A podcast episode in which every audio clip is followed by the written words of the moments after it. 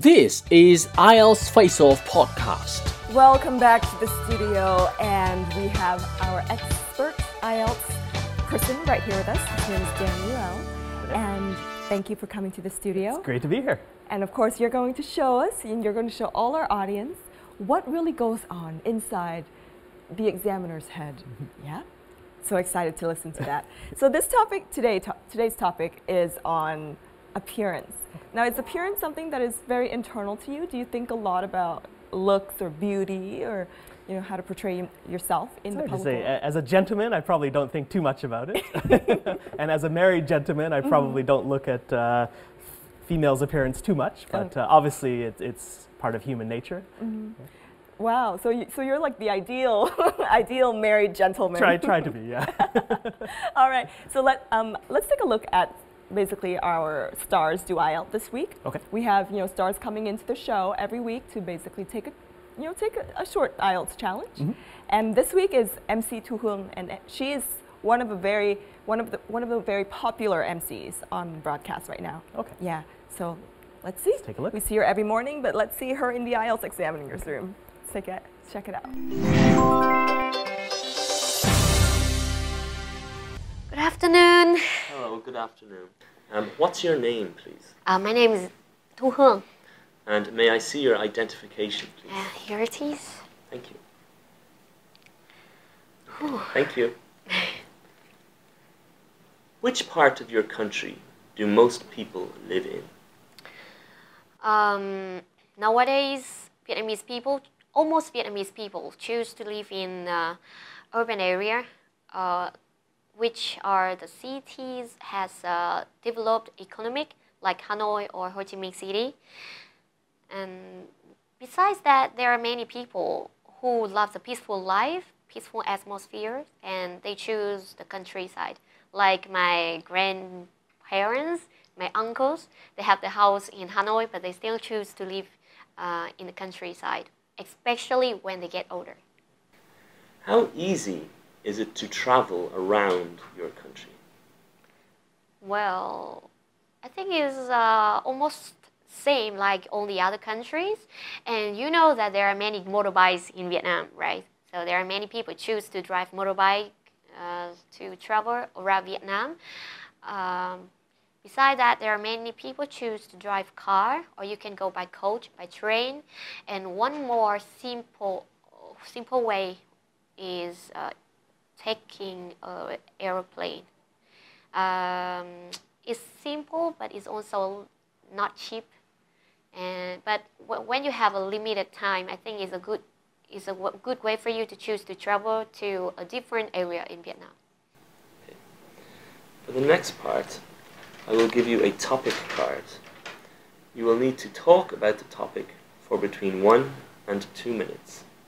You have 1 minute to think about what you are going to say. You can make some notes if you wish. Do you understand? Yeah, I see. I understand. Okay.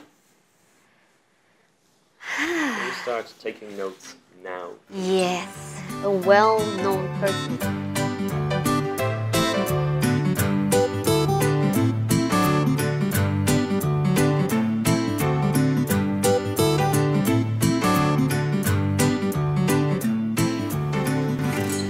Thank you. Yeah. Can you start speaking now, please? Yeah. Well, a well-known person that I would like to talk about, the one who I admire, is not a celebrity, not a star at all. She is Võ Thị Sáu. Maybe you don't know her, but she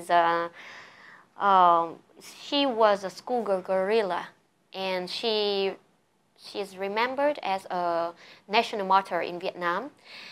When she was only 14 years old, she was too young, right? She threw a grenade, and she was imprisoned when she was only about 16 years old, and was executed when she was only about 18 or 19 years old. But she did fight, and she died for our countries. And I watched many movies. I watched a movie, and I heard about history about her, and I really, really admire her.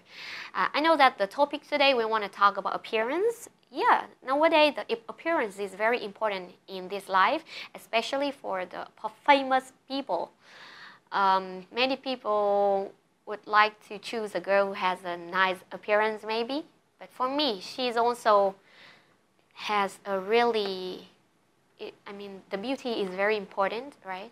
And she has a really nice, beautiful soul. That's the most important, at least for me. Okay, thank you. Yeah. What are the good things about being famous? The good things for being famous, I think firstly is about money. Almost people want to be rich, they want to have much money. And well, when we are famous, we will have kind of a little bit higher life quality. And when we are on the streets, there are many people who will recognize us. It seems to be a little bit proud. We are proud when people recognize you and your parents are proud of you. Okay, thank you. That's the end of the speaking test. That's a lot of content over there. Mm-hmm. I really like the fact that, you know, when she talked about a person who was really beautiful, and then she mentioned Võ Thị Sáu. Yeah. Do you know about Võ Thị Sáu at all? Just vaguely. I didn't understand the full history, but actually she made it very clear to me. Mm-hmm. Very interesting. Yeah. So what did you like about that performance? Well, I was very impressed actually. I mean, I think her fluency is outstanding. She's easily able to give long answers. Mm-hmm. She can go quickly without stopping too often. Gave some really good examples. I thought she was outstanding in her fluency. Wow. And pronunciation, I was very impressed. Yeah. Easy to understand throughout. Very natural sounding. She uses word stress quite a lot for the important information. And yeah. Very, very, very strong in those. Wow. What are some of the good phrases or vocabulary that you picked out from that? When she was talking about Võ Thị Sáu in part 2, she said words like executed and through a grenade. I was very impressed with some of those less common words. Mm-hmm. But I think throughout the whole test she used very natural vocabulary. Mm-hmm. A few mistakes here and there, but nothing serious. Okay, all right. Let's take a look at what she thinks of her performance. All right, Thu Hương, what do you think of your performance just now? Well, I don't know how to say it now. I was quite nervous, and I think I did it not as good as I hoped, but yeah, it's quite good enough. All right, so she mentioned something that she was nervous. You know, she was really nervous, but it didn't seem like she was nervous at all. Not at all. She seemed very confident, actually. Very, very confident. So let's see if there's any other instances that she was nervous. Okay. So were there any point in time where an examiner or somebody made you really nervous, Thu Hương? Actually, he only just gave me the questions and looked straight at me. But you know, sometimes he looked down or he looked at the stopwatch, and it really made me confused. I thought that, wow, the time is gonna over and I have to speak it faster and faster.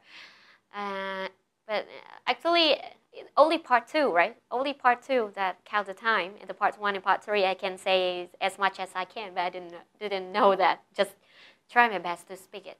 Why do examiners look at their watch? They have to follow the time very strictly.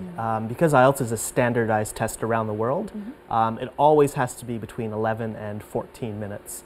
So it's completely normal for the examiner to be looking at the watch because they have to stop each section after a certain amount of time. I see. And will they stop the section even if the person was still speaking? Exactly. So for example, in part 2, even if you haven't finished speaking at 2 minutes, the examiner must stop. But it's a good thing. It means you've said all that you can say. So don't worry too much about the timing. That's the examiner's job. But just say as much as you can say, and the examiner will control the time. Are there certain keys that we can look at to know where we're at when it comes to time? If you notice the examiner is frequently looking down at the watch, it probably means time is almost up. Okay. But my advice is just ignore the time and just keep talking as much as you can say.